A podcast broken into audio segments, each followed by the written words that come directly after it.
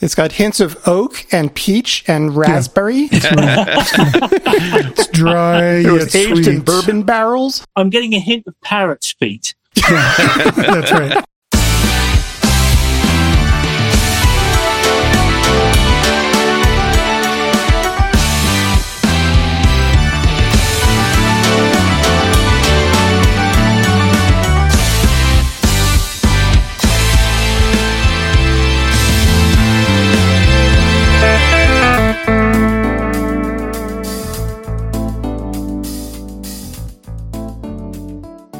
Hey, Prog fans. Welcome to another episode of the Ultimate Prog Podcast Project. My name is Tony, and as always, I'm joined by. Craig. And Lee. We are three friends and Prog aficionados here to talk about the history and the craft of progressive music, while sprinkling in our always unvarnished opinions of the music and the personalities that make this genre so great. As always, you can find us on Twitter, the platform that's now known as X, and Instagram on the handle at UP3 Show, or we're also on Mastodon at, at UP3 Show on the mastodon.social server. We also have a homepage over at up3show.com where you can find all of our back episodes and occasional extra multimedia content. And if you really want to tell us what you think about the show, feel free to email us at up3show at gmail.com. Please don't forget to hit the subscribe button on our podcast page at up3show.podbean.com or wherever it is that you get your podcasts. This will make sure that you never miss an episode and will help other prog fans find the show. As we usually do, we start the episode by talking about what we've been up to. And um, I'll start with you, Craig. What have you been up to since last time? My band played our first live gig on Friday night. Wow. Nice. Yeah, we made $120. We did a 45 minute set at the Mercury Cafe in Denver, Nice. and we're a six piece. So uh, You got your 20 out of it? I got, Yeah. yeah. exactly. I got my 20 bucks. Thank goodness uh, it was all divisible by Yeah. six. Parking was 40. It's the kind of quintessential thing where the band comes up after the gig and goes like, "Do you validate parking?" right. It's, uh, Right. it's certainly been done. I found out after I bought a beer that I would have gotten a free beer if I would have asked. Oh, does the band get free beers? Uh, we get a free beer. All right. We didn't have a contract, so I didn't look at the rider. But yeah, so we're a six piece. It's bass drums, piano, sax, trumpet, and voice. Mm, We did okay. That's great. that sounds really really cool. Yeah. So we have uh, nowhere to go but up from here, though. Yeah, up and that's to the right. That's all you got to do. One of the things we're going to start doing is we've been doing a lot of jazz standards and we're starting to talk about thinking we want to get more into kind of like funk and more modern stuff. And what that is doing is drawing a vector towards progressive jazz slowly. Uh, That's So really that's, cool. So that's going to happen. blow by blow is right around Yeah, the it's like it's the long con, you know. yeah. there you go. Are you guys content to be a covers band, or do you think that originals are in your future? Well, I don't think originals are in our future. None of us are really songwriters. We just love playing. That sounds really cool, regardless. Yeah, yeah, that's good. Awesome. How about you, Lee? What have you been up to since last time? Nothing exciting like that. Just working my butt off. We had a big virtual sales kickoff going on at work. And so there was mad scrambling day and night all last week to get graphics and videos out the door. So a little bit of writing in the studio, but not a lot yet. Nice. And did they use your videos as part of the kickoff? Well, we're not using my videos as part of the kickoff. I had done one on my own about this new group I'm in, Mhm. but it didn't have any key messages approved and all this kind of stuff. So Gotcha. it's going to have to go through some changes and things like that. And then we got a product launch coming up in the near future. And I think that's my target for getting some videos out the door for this new product. Nice. How about you, Tony? I have mostly been still traveling for work, but thankfully that's all done. I just got back from a trip to Singapore, which I found out halfway through one of my flights from San Francisco to Singapore that the flight I was on is one of the longest in the world. There's like these flights from London to Sydney, Australia that are like 19 hours or something. Yeah, I've heard about that one. Once you get to long flight number three, the next 10 are all within 15 minutes of each other. Mhm. Yeah, the flight from San Francisco to Singapore was 17 hours. Mm, Plenty of time to listen to music. Mhm. I did make another run at the Astonishing. okay. Still not doing anything for Don't me. give up. Don't give up. Because I really want to like it. What I will say, especially in light of recent developments, I like Mangini a lot on that album, Hmm. which is not something I was expecting to take out of this most recent listen. But just a lot of work, getting ready to gear up for the holidays, Yeah. like a lot of us are. So taking a lot of PTO. And then we'll be back in January and back at it. Yeah. We also like to go around and talk about what we've been listening to. And Craig, what jazz have you been listening to? Herbie Hancock. Ooh. Hey, really? Yeah, serious. Like I was saying, we're starting to stray into a little more modern kind of stuff. So Herbie goes as far back as pre Fusion Miles, Mm-hmm. but also, as you know, he embraced synthesizers and the whole thing. So this morning of practice, we pulled up a Herbie song and tried to learn it and failed. So I've been listening to it over and over again. It's Maiden Voyage. You said that we tried and failed. So what was the failed part? Is it because of the complexity of the piece or just that it's new or It's very simple. It's only a few chords, but the rhythm has this weird two bar form that's like dun dun dun dun. uh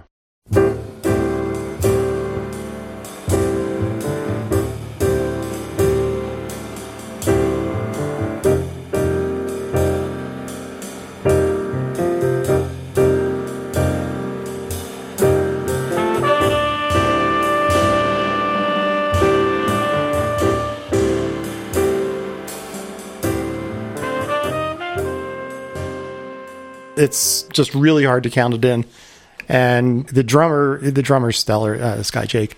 But James and I are, you know, kind of the neophytes to this whole jazz thing, and the timing of those hits of the bam, bam, bam, we struggled and failed. huh. I mean, we'll get it, but you know, we just couldn't figure it out Nice. this morning. Nice. Well, good luck. Yeah. That's pretty much the main thing. Lee, what have you been listening to? I have been listening to everything Simon Godfrey. that was the other thing I was going to say. Thank you. Yeah. I was cramming for the episode, and then I got my hands on Shineback, and I was completely blown away. Mhm. I had Yeah. no idea Yeah. it was that good.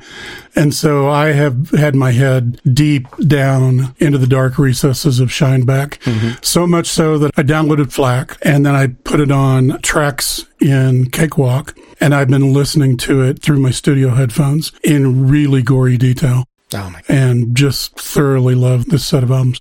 And we'll get more into that. Yeah. Fair warning, listener. The first probably 10 minutes of the episode are us really Gushing. gushing about how much we love this material. so, anything else besides the Shineback? No, I just finally got into Steven Wilson, the Harmony Codex, but I don't have enough to really be intelligent yet. So Did you get through it more than once? I got through it a grand total of once. so I'm going to hold off on my comments until I've been through it a few more times. And I guess it comes back and is no surprise that I am listening to the new Peter Gabriel. Yeah. Mm-hmm. I had access to the digital version day of release, but I was listening to the CD version because I bought the version that has both the dark side and light side mixes, which honestly, they're not terribly different. Mhm. But as we've talked about before, the way that this ended up coming out is like he had the lunar cycles all year. And then finally, what we realized is that that was the tracking order of the album and that the entire album would be out as singles before the album came out. I had a theory that it was going to be better as an album than it is as singles, Mhm. and it absolutely is. That's cool. This is a stellar album. Absolutely blown away by it. And then I've been reading some of the media since the album came out, and I'm actually maybe more excited that he's saying that he's got an entire album's worth of material ready to go. Hmm. So hopefully we'll get two albums out of Peter Gabriel and not have to wait another 20 years. That's what I've been listening to. Lee, as you usually do, give us uh, some prog news and new releases here, sir. Yeah, prog news. So, Kyros has announced a new album, Mannequin, to be out February 2nd. And they did a preview track called Ghosts of You. And I really liked it, which I was surprised because they teased Esoterica last month. And I was not impressed with Esoterica. I thought it was a complete recycle of Celexa Dreams. But I really like Ghosts of You. So I'm starting to get geared up again for this new album. Nice. Pineapple Thief is going to release a new album. It leads to this on February 9th, and they have a new single out called Frost. Steve Hackett has announced he's going to release another album, and this one will be a concept album called The Circus and the Night Whale, releasing February 16th. And he has released a preview called People of the Smoke. I love Steve Hackett. Derek Sherinian and Bumblefoot have announced a brand new prog metal band, Whom Gods Destroy. This will be their debut album, Insanium, on March 2024. And so far, there's no preview, so I'm going to keep my ear to the ground on that. Really like Derek Sherinian, as you guys know. Mm-hmm. Yep. Francis Dunnery. I don't know how many listeners out there know the long, long history of It Bites. Francis Dunnery was in one of the original versions of It Bites. And in my mind, he's one of the people that has caused the most drama around that band with other people leaving. Hmm. Very much a Roger Waters figure in my mind. But he has announced a reformed version of It Bites called It Bites FD. You know, no ego there. Mm, right. Next album is going to be called Return to Natural, releasing March 2024. And he has gone on record saying, This is a pure analog recording. We will not do any digital at all, including any effects. Hmm. This will be a very big shift away from the John Mitchell version of It Bites, which, you know, that's fine, but I'm not much of a Francis Dunnery fan, but we'll see. I wonder if that means that tracking and mixing and mastering is also analog. Yeah, who knows what he means. I mean, it sounded like a very big axe to grind, but So is John Mitchell not in the band anymore? John Mitchell is not in the band anymore. I don't know how much you guys know of the long history of It Bites, but they formed in the 80s Hmm. Oh, okay. Hmm. and had some underground success with a couple of albums, The Big Lad and the Windmill and Once Around the World. And Francis Dunnery was part of that, but people came in and out, and when they left, they would often quote, I can't get along with Francis Dunnery. So, and then fast forward to 2005, and John Mitchell puts together the band Kino, which has John Beck and Bob Dalton, and both of them are former It Bites alumni. And then in 2006, they take that core, and then Lee Pomeroy joins, and they decide to reform as It Bites. Mhm. And they go on to do The Tall Ships and Map of the Past, which I think are two excellent It Bites albums. Yeah, same. And I'm a huge John Mitchell fan. Yep. Have you listened to those? hmm I have. Okay. I know you're kind of deep diving on John Mitchell, so I'm total fangirl. Yep. Big Big Train have announced a new album called The Likes of Us that will be out in March. And this will be the debut of their singer, Alberto Bravin, after the very sudden death of David Longdon in November of 2021. So luckily it should come out right before Cruise to the Edge, and they will be on Cruise to the Edge. So we're going to get to hear and talk a lot about Big Big Train over the next few weeks and months. And that's Prog News. Awesome. Thank you very much, Lee. Craig, do you have anything unheard of to tell us about? Yeah, so we're talking to a fellow tonight named Simon Godfrey. I've kind of followed him on Facebook. He's got a lot of really interesting insights into being a musician, being a writer, what it's like to be a musician in the world today. But I never really knew much about him. He's just he's just funny as hell on Facebook. Yes. So I decided to reach out to him and see if he wants to talk to us because what the hell? I'm not going to do an unheard of because I sort of feel like he's an unheard of, but an ass kicking unheard of. Awesome. Fair enough. I agree with that. And in preparation for talking to him, we started listening to his music Yes. and specifically these albums that he has called Shineback. He's got other bands too, but this one called Shineback. And we're going to talk a lot about it. Mind blowing stuff. Yeah, absolutely blew me away. You got to listen to both of these two albums. There's a third one coming out next year. Yeah, these three albums basically make up a concept trilogy, and I just don't have the superlatives to describe it. Really looking forward to hearing him talk about it. And without any further ado, let's go talk to Simon.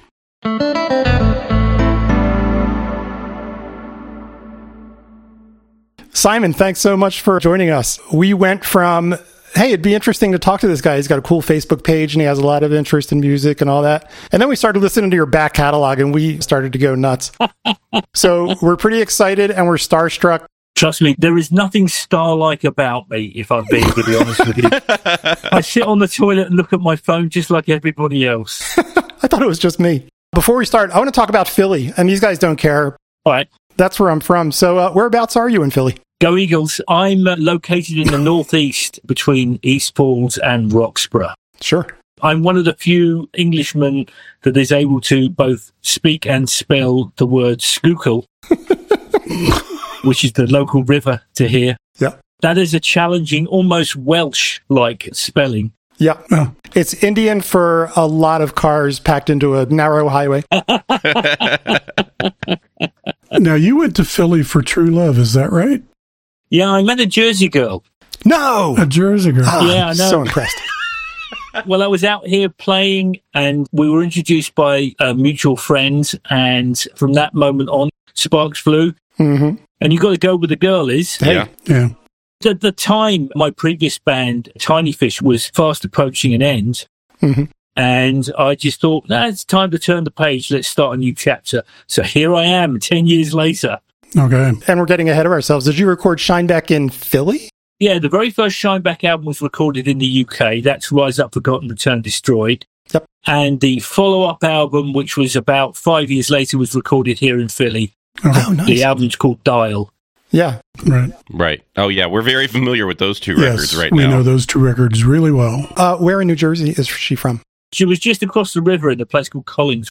Oh, yeah. Tell her I grew up in Marlton. Oh, okay. Yeah, there we are then in that case. Yeah, I know Marlton a little bit. Yeah. If memory serves me correct, I think some of the guys from the Tea Club are also in Marlton. What? Yeah. I've uh, been gone since 85, so I think the guys from the Tea Club may not have been born yet. I think the two brothers are, uh, are from Marlton. No way. I got to make a note of that. Wow. Yeah. Okay, so one other pander for you. My wife has an English friend, and she brought over a trifle, Oh, like a gallon jug of trifle. Yeah, I do like a good trifle. There's nothing wrong with a trifle. I ran out of insulin. Yeah, that'll do it. It's in a gallon jug, like a bucket, Yeah. and the bottom third is sort of like jelly, fruit, jammy kind of crap, It's a kidney killer. and whipped cream, and just all the things that uh, I'm not supposed to have. Yeah. There you go. Well, how long's the show been going? I mean, how long have you been doing the podcast for? It was very near the beginning of COVID. Okay. And so it's been since like late 2020. This is our fourth season. The rest is history. Wow. Well, what can I say? Congratulations, gentlemen. Well, thank you. Thank, you very much. It's been a labor of love and uh, a money sink. Yes, we sink a ton of money into this labor of love. And some of your buddies have been on here. Dec Burke was one of our first interviews. Yep. Yeah. No, well, Dec Burke is a Shineback alumni. He appears on both of the albums as well. Yep. Yeah, it was really nice seeing his name in the credits. So, how did you work that out? Did you just say, "Hey, you're going to play guitar on this track"? What was the uh, situation there? It's, it's more a creative decision. I'm a guitarist and singer by trade. Mhm. And one of the ground rules that I laid myself for Shineback is that I would not play any guitar whatsoever on any of the songs. Oh wow! So I do everything else, Mhm. but I would not play guitar. So it was down to me basically to plunder my friends list and ask some people that I've shared stages with in the past to join me. Uh huh. I've worked obviously with Dec. I've worked with a very talented guitarist called Matt Stevens, who's in a band called The Fierce and the Dead Mhm. back in the UK. And he's also currently um, playing with, oh God, I've now forgotten his name, the, uh, the other guy in No Man. Oh, yeah. Um, Tim Bowness. Yeah. Uh, and Hal Bennett is another one who was also the second guitarist in Dec Burke's band Mhm. when he was doing some solo stuff. And some various other people like Carl Eisenhart, who's in a band called Pinnacle, and is also now in a band with me, which is our sort of live act, which is Tribe of Names. hmm And there's a guy called Tom Slatter. I always describe him as a steampunk troubadour. nice. Well, I've just been lucky to work with some very talented people.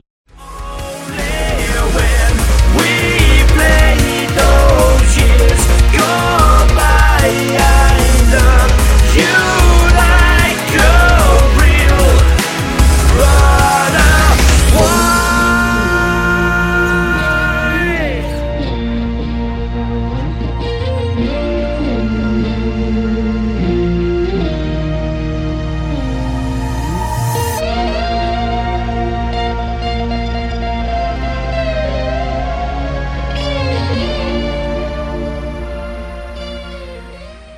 And of course, my long term lyricist co writer, Michael Robert Ramsey, who I've worked with for about 30 years now.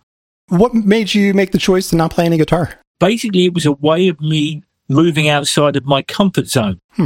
I think probably most musicians might recognize this, but there are certain chord sequences and finger placement that you do as a guitarist. You get very comfortable with it. You know where you can go with those. Right. I found that when it came to Shineback, in order to make it distinct from some of my other solo work and my other projects, I wanted to do something which stopped me from being me, or at least sounding like me.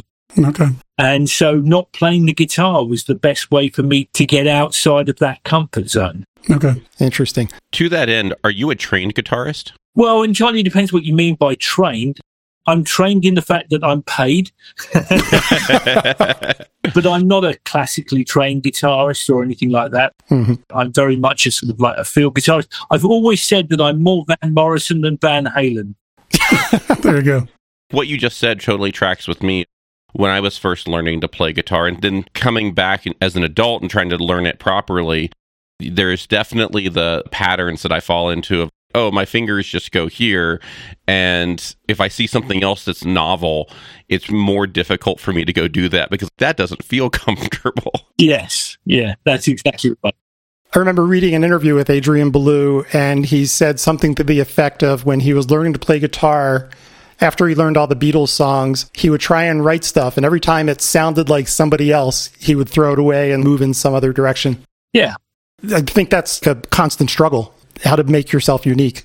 it is. And I've always set a very high standard for myself when it comes to Shineback. Mhm.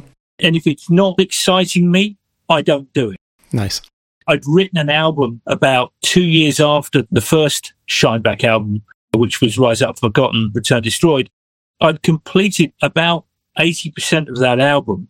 And when I listened to it, I just wasn't happy with it. So I scrapped the entire thing Oh my. Wow. And I started again from scratch, which is the reason why uh, it took five years between the first and the second album, and part of the reason why it's taken so long between the second and this third and final album that I will be releasing next year. When you say scrap, do you mean you threw it away, delete the stems, or do you put things away and say, maybe I'll come back to that idea later? A little bit of both. There was some work there which I genuinely thought was interesting, and some of those tracks appeared on an EP Okay. called Minotaur. Hmm. Oh, yeah. There are four tracks on that EP, and those were the four tracks that genuinely excited me. And that might be my favorite Shineback, by the way. I love that EP. Yeah. As do I. Oh, really? Oh, I'm glad you like it. Absolutely. It is. Safe as houses. That's an incredible song. Oh my God.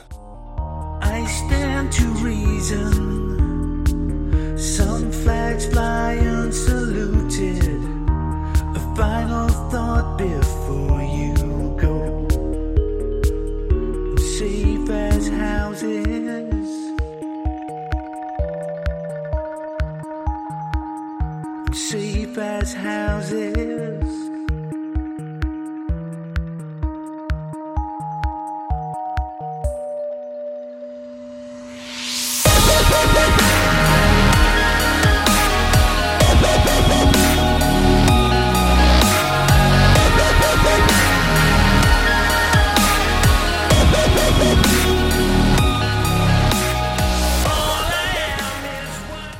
So that's certainly one of my favorites. The EP were the, basically the four tracks which I felt this is worth putting out there. hmm And they all had a kind of theme about them, which was the sense of a saga. Mhm. I suppose is the best way to describe it. And uh, and I, I've been reading a lot of Greek mythology, which is the reason why you've got the Minotaur and Theseus tracks on there as well. Okay. And so it just made more of a sense to release those as a standalone EP and then start again from scratch from Dial. And I'm glad I did because Mhm. the album that came out of what I would call a quality control reset was a much better album. Okay. And the reason why I stopped it is because it sounded too much like the first album. Huh. Interesting. Mm. So you mentioned you have a, a songwriting partner. Is it music lyrics division, or are you like equal partners, or how do you divide up the labor? He's a lyricist by trade. Okay. I definitely see him as an equal partner in all of this. hmm He's an old college friend that I knew from many, many years ago. I started collaborating with him because there are friends that you like and there are friends that will call you out on your bullshit.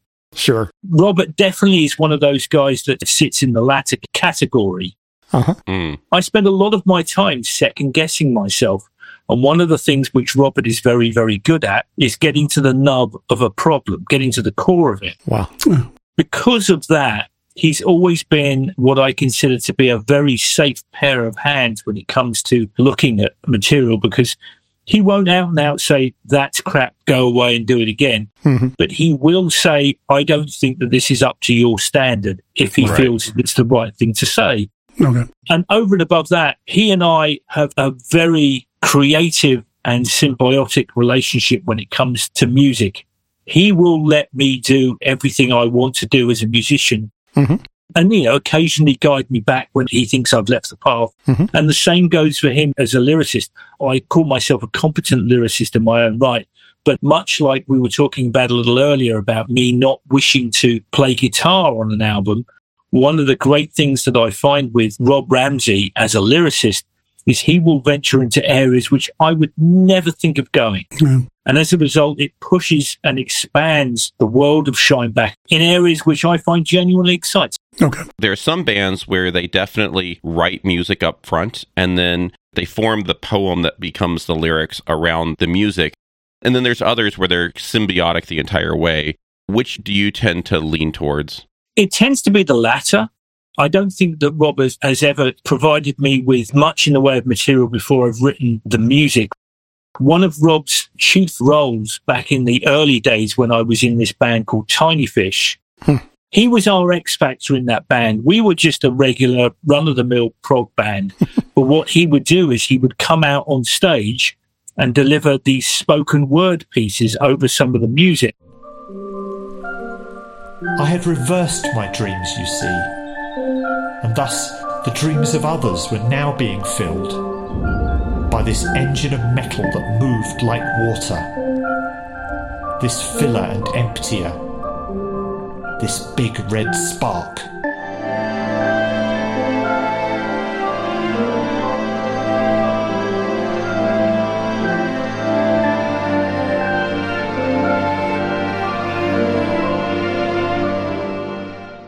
Yeah, dressed in these really outlandish costumes. Like he, That's awesome. he'd be dressed in a military costume for one track, and he'd give some of these costumes names.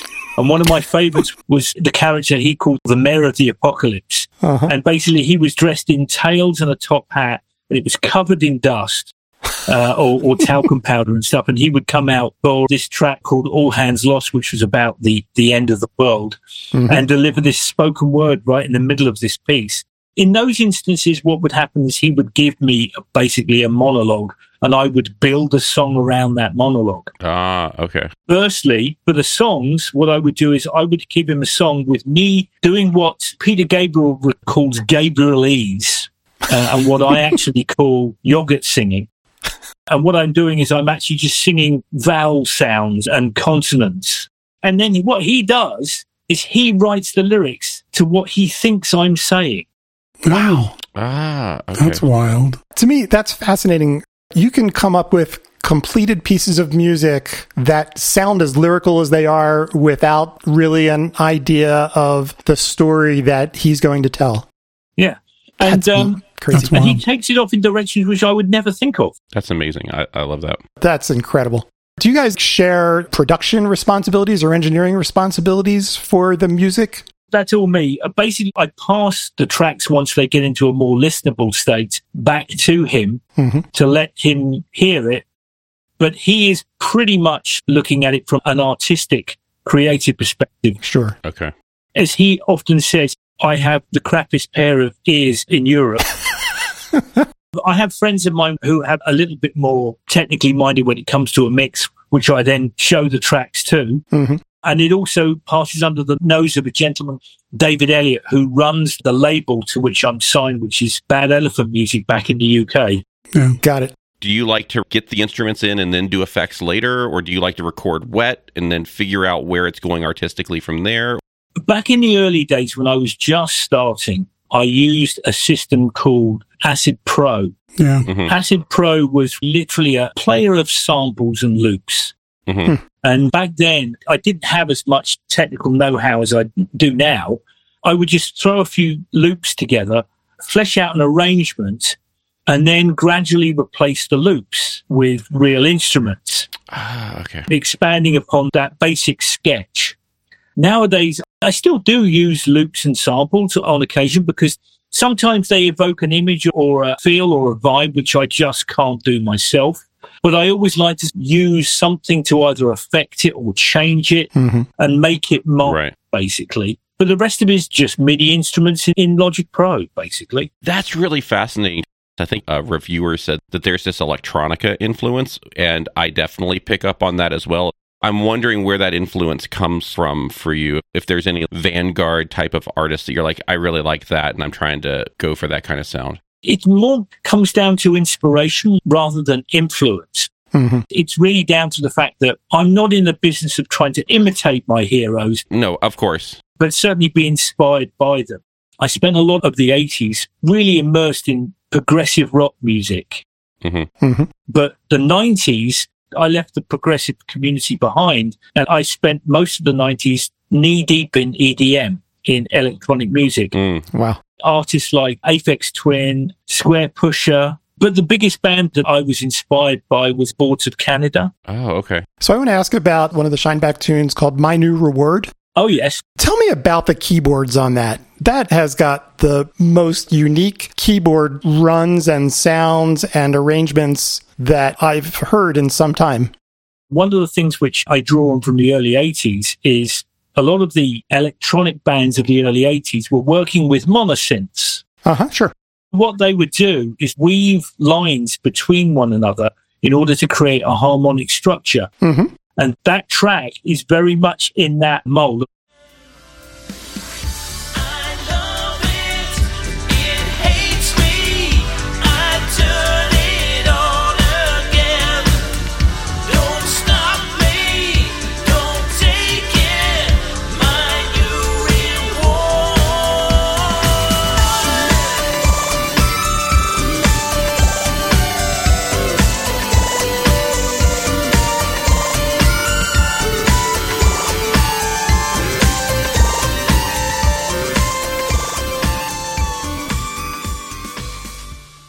Mean, there's still some chords sitting in the background. I was trying to weave lines in and out of one another in order to create a sound which didn't sound like the rest of the album. Yeah, it's totally unique. It's got that electronica EDM feel. Yep. That could be very easily on an Orbital album, Hmm. or it could be on Republica's debut album. Yeah. I just love the way it's all put together. Well, actually, the writing technique is born out of early Depeche Mode albums. Ah, oh, okay. interesting. It's the, the Vince Clarke era speak and spell stuff, which is where he's weaving a lot of lines in it. Okay. But the sounds that I'm using are much more obviously contemporary. And you're right. I now you played it, I can hear the orbital element of it. Interesting. Let me dive a little deeper with you on the engineering itself. Sure. When I listen to Shineback in particular, I feel like there's an extra artist that comes into the room, and that is the way you use the studio itself. Mm, yeah, agreed. And here, I'm going to play a clip from Rise Up Forgotten, Return Destroyed. Okay. This is a section of Is This the Dream?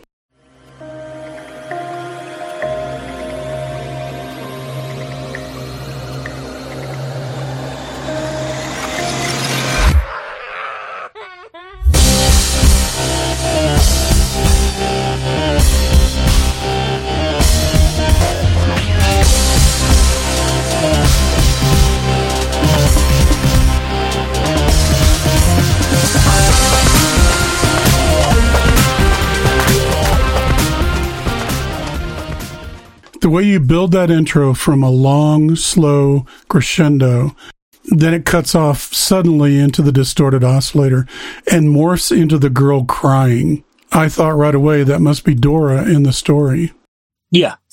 That's what I mean by it feels like there's an additional artist in the room, and it's the way you use the studio itself. And it feels to me like you were intentionally setting up an emotion right at the very beginning of the album with that intro. Yeah. Anguish. Well, I can tell you that you succeeded. When I hear that clip, and I have a daughter, and when I hear that, it makes the hair on the back of my neck stand up.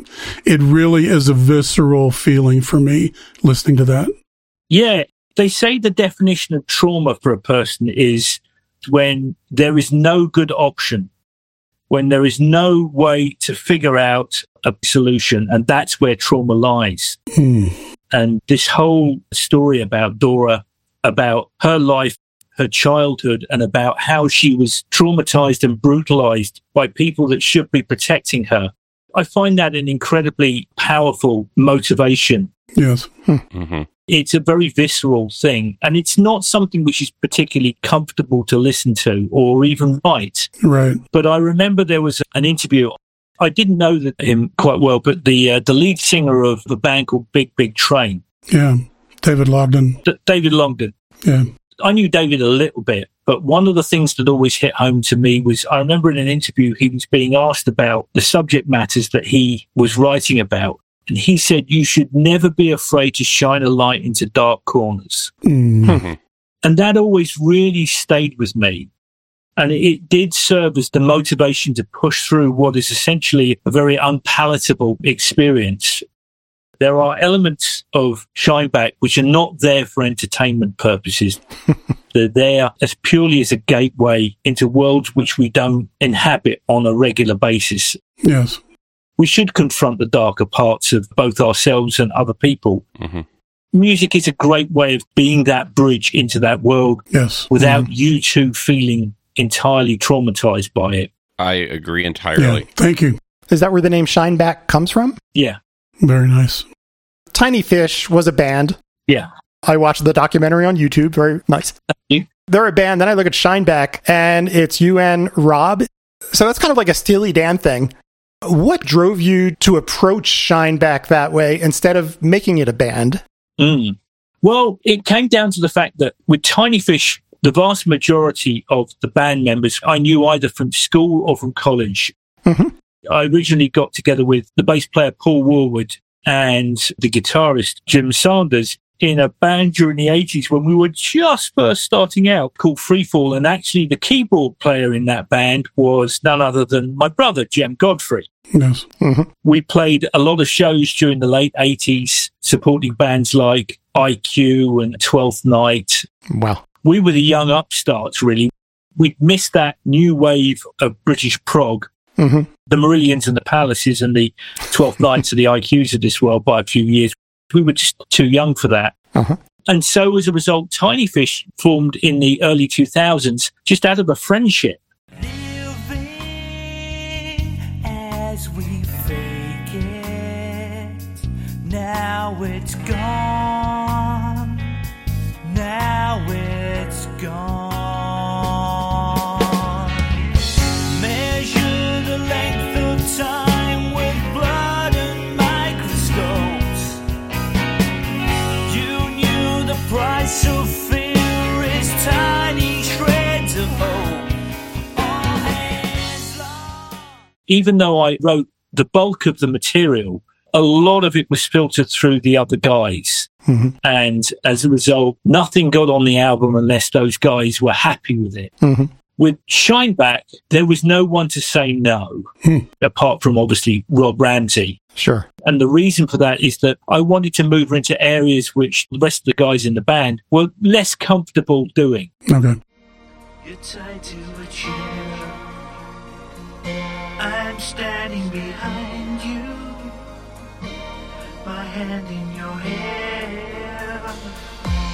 The shoreline at midnight. Your phone in my hand. Farewell to your wife and child. I'm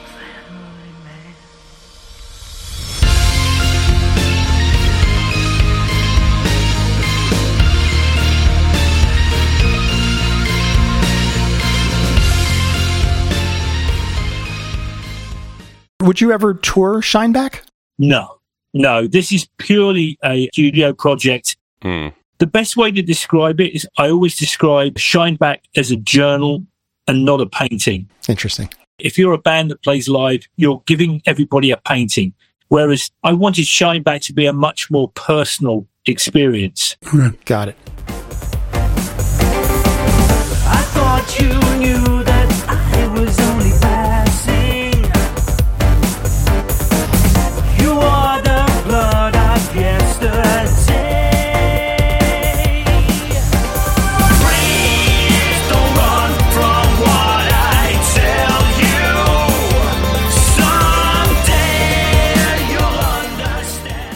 And no one was more surprised when Shineback was as popular as it was. It was the album that allowed me to transition from a guy with an office job into a full-time musician. Nice. So, where are you going to go with the third album? But I did get a lot of people asking about the characters that were surrounding Dora on that first album. And one of the questions I got from it was, who were Dora's parents? Oh, hmm. You know, why was she the way she was?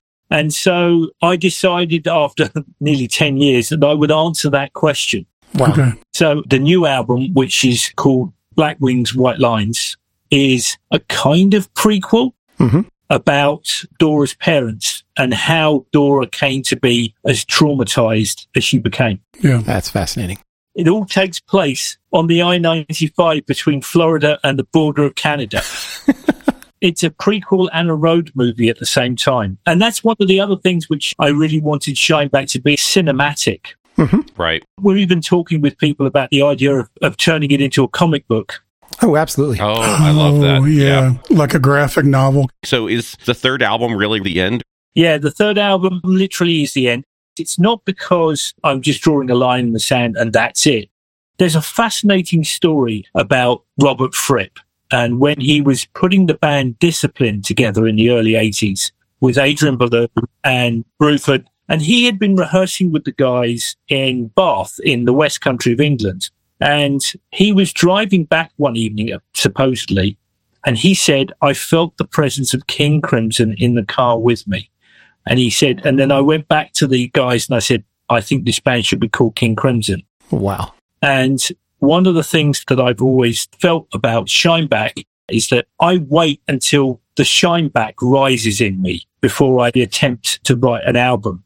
Mhm. So I know it sounds very metaphysical and spiritual, probably be a bit bullshitty, but I definitely feel like there's a presence beside me when I'm writing a Shineback album, which just isn't there when I'm doing any other project.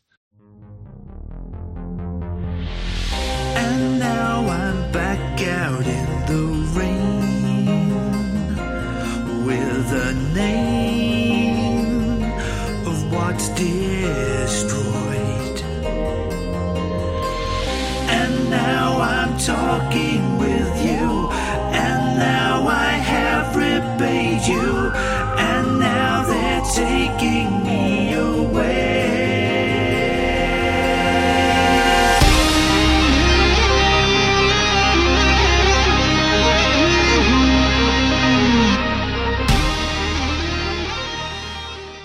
And so as a result, while I was writing this, I definitely got a feeling that whatever that presence was doing beside me, it was saying, this is your last thing. Oh, Uh, And I think it comes from an unconscious feeling of, I want to say something with each album.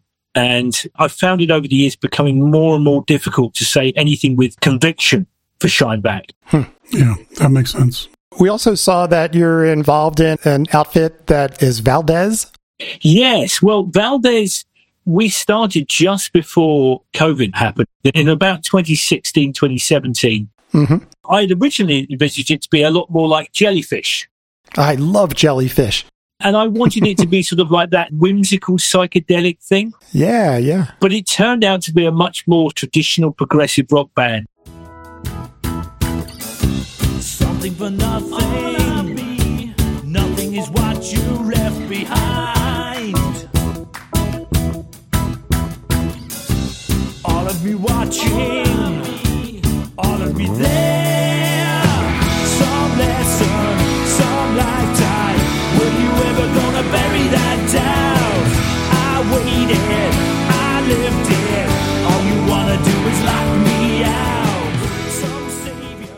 And then when we hit the COVID lockdown, our keyboard player, a guy called Joe Cardillo, decided he didn't want to be in the band any longer. Mhm. And because he had suggested the name, we didn't want to continue ahead calling ourselves Valdez. So we got a guy called Carl Eisenhart in as guitarist. Mhm. And we decided that what we would do is we would change the name to Tribe of Names.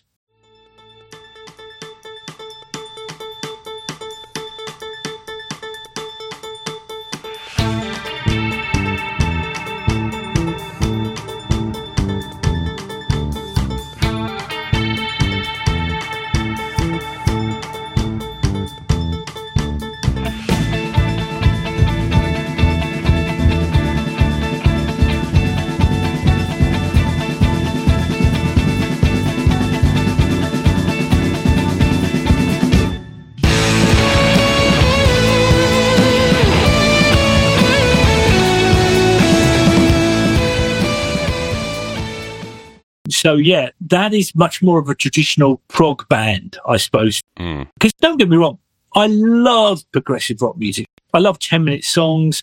I love stories. I like sagas. I always think that progressive rock as a genre is so well built as a genre to tell a good tale. Yeah. And so as a result, I love playing that stuff. So we released one album under Valdez. We released another album under Tribe of Names. Mm-hmm. Mm-hmm. We're on a hiatus at the moment because basically I have too much work to get done right now. But I'm hoping that one day we'll get back and do another Tribe of Names album. That would be fun. Got it. Yeah, that album is stellar. Thank you. I've also spent some time listening to the Black Bag archives. Oh yeah. Those are interesting because I'll hear a live track or a recut of something from Valdez. There's even some stuff you put in there from Band of Bastards. Oh yes. And then there will be some standout that I've never heard on any of the other albums, um, like something like Nimbus. Oh yes. Or Gideon Falls is another one I really enjoyed. It just seems like these are more of an outtake vehicle for you. Is that right? That is exactly what the Black Bag Archive was. Okay. If there is one gift that I have been given, it's I'm incredibly prolific. hmm I write and I write and I write. That's awesome. And I have upwards of about four to 500 unreleased tracks sitting in my archive. Holy moly. Everything from tiny little demos from me just sitting there with a guitar and singing into a microphone through to full production with orchestra. I did a lot of library work for a while as well. So there's a lot of that. For someone as prolific as myself, it's a gift to be able to provide music left, right and center. With the way that AI is going, I'll probably be out of a job in a fair, in a short period of time. but for that period where I was able to use that prolific nature that I have to make myself some money, it's been fantastic. And so the Black Bag Archive was just a little of, of those tracks which either were in projects which never found a home or were part of other projects which I gave to other artists and they said, no, we don't want it.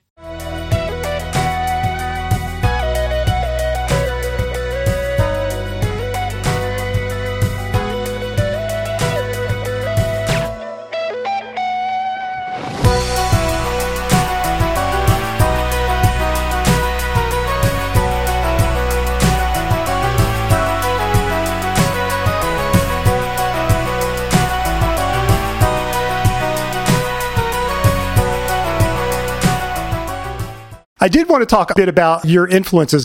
I noticed you had Bill Hicks. Yeah. bosses. You know what I, I always used to get from my boss? Hicks, how come you're not working? I go, there's nothing to do. He'd go, well, you pretend like you're working, son. And I go, why don't you pretend I'm working?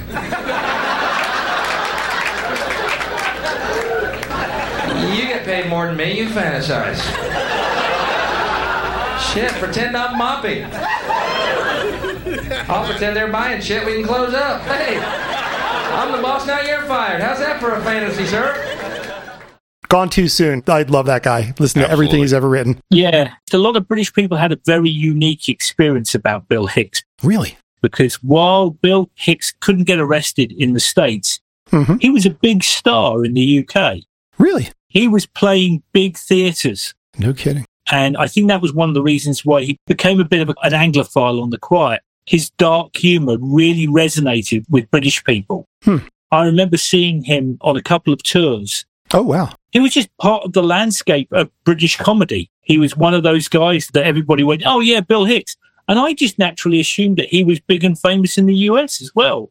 So no one was more surprised than me that he was playing clubs in the US. hmm Yeah. And small ones. Yeah. The best way to describe him is he was like the Hendrix of comedy. he changed the game. Yeah. Whenever we do an interview, I kind of always come back to this one set of questions around what it's like to be an artist these days. I know that you're signed to Bad Elephant, but that's a, relatively speaking a smaller label. Obviously, you're not doing this just to be a troubadour sitting on the corner. You want to make a living from this.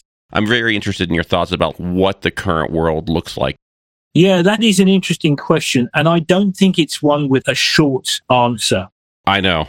every single artist will have to face that question and really answer it in their own way.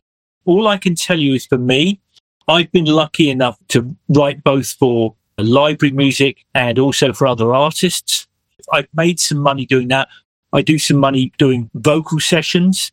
And I used to do a lot of drum sessions when I was still playing drums regularly. I don't do that any longer. Mhm. When it comes to my own music, I tend to write for myself Nice. if I'm being really honest with you, there was a time in my early youth where I wanted to be famous. I wanted to be the drummer in U2. I Yeah. wanted to be the guitarist in XTC. I wanted to be that guy that walked up on stage and everybody would adore.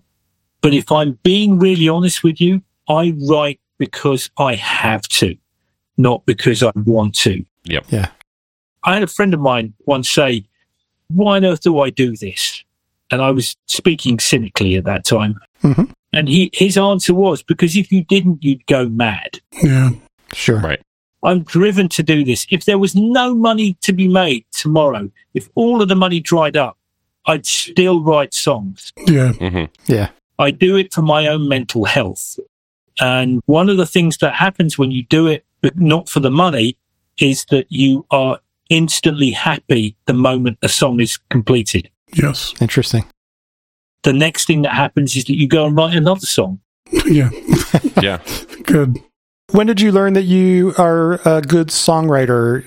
And when I say good, I mean that satisfies your own songwriting itch. That's a good question. All I can tell you right now is that I have only ever had one bout of writer's block. Mhm. And it was in 2002, I think it was, between 2001 2002. Mhm. Up until that point, I'd been writing quite happily. I just started out as a guitarist. Mhm. And I was working as an acoustic guitarist. There was a big boom in acoustic music in the UK back in the late 90s. And the band that I was fronting at the time was a band called Men Are Dead, was riding that wave. And we got fairly popular, not big, but popular in the club circuit in London. Mhm. And then I ran out of ideas. Hmm. I had no idea what I was going to do. And for about six months, I had severe writer's block. And I was reading a book called The Ambient Century, which was a biography of ambient music from the very earliest days, like Erik Satie and Oh, people wow. like the Musique Concrète School and all the way through John Cage and, and the like. Mhm. And I read something. It's the only real musical epiphany I've ever had, which is all music comes from a harmonic structure. Hmm. And I don't know why, but the moment I read that, something clicked inside me. And I've never had another day where I couldn't write a song. Mm. I've written plenty of crap songs thinking they were good songs.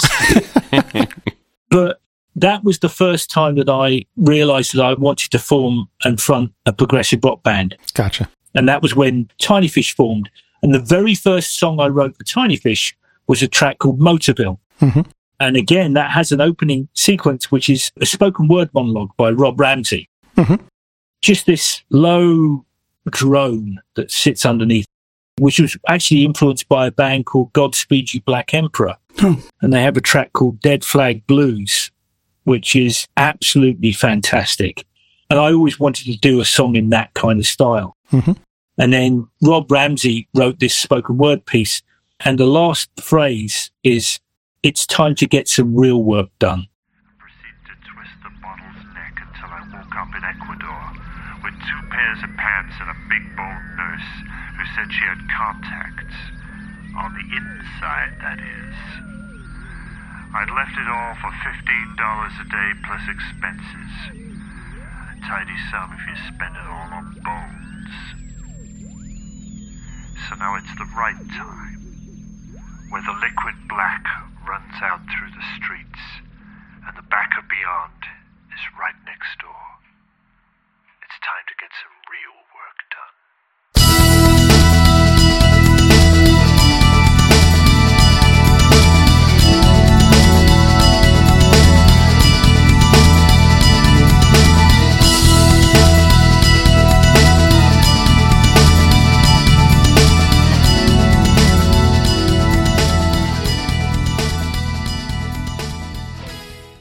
That was the track. That was the ignition point for me as a Mhm. proper songwriting artist.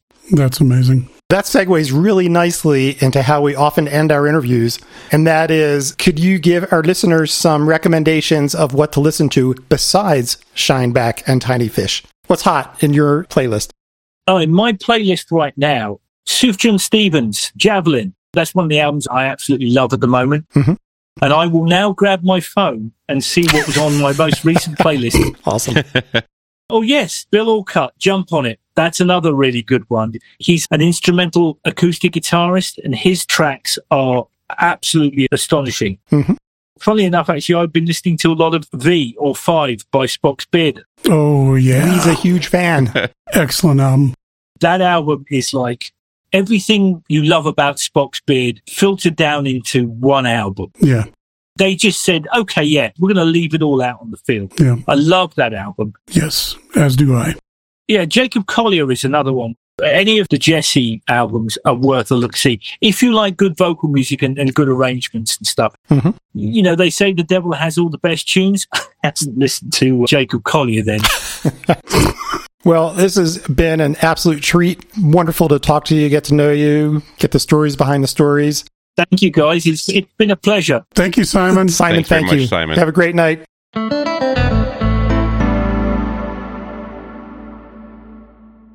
All right, that was awesome.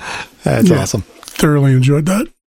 As we exit, please don't forget that you can find us on Instagram and Twitter, the f- platform now known as X, as at UP3 Show, Mastodon at UP3 Show on the Mastodon social server, or you can email us at up3show at gmail.com.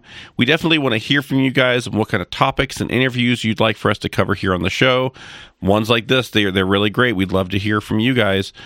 If you want to show us some support, it's super easy. You can support us non financially by subscribing on Podbean at up3show.podbean.com or wherever you get your podcasts. And also, as I always say, please take a moment to write us a review. This does actually help in the metrics and the algorithm, and it'll make sure that the show pops up wherever people search for prog or progressive or podcasts or whatever. Please leave the reviews. And if you would like to support the show financially, we would really appreciate it. We're over on Patreon at patreon.com slash UP3 show. If you throw a few coins our way, it'll help us keep all the episodes and back content online. Until then, we'll talk to you next time, guys. Bye. Bye. Bye. Hey, folks, Tony here. If you made it this far, congratulations. You're getting everything you can out of this podcast episode. As a reminder, we're a podcast about commentary and opinion on prog music. We use samples of music to make our point and to teach others. We make no claim of copyright to any of the music featured in our samples and strongly recommend that you support the artists we talk about by buying their albums and merchandise or seeing them live. If you're an artist and you'd like for us to change how we've used your content on the show, please contact us directly so that we can work together.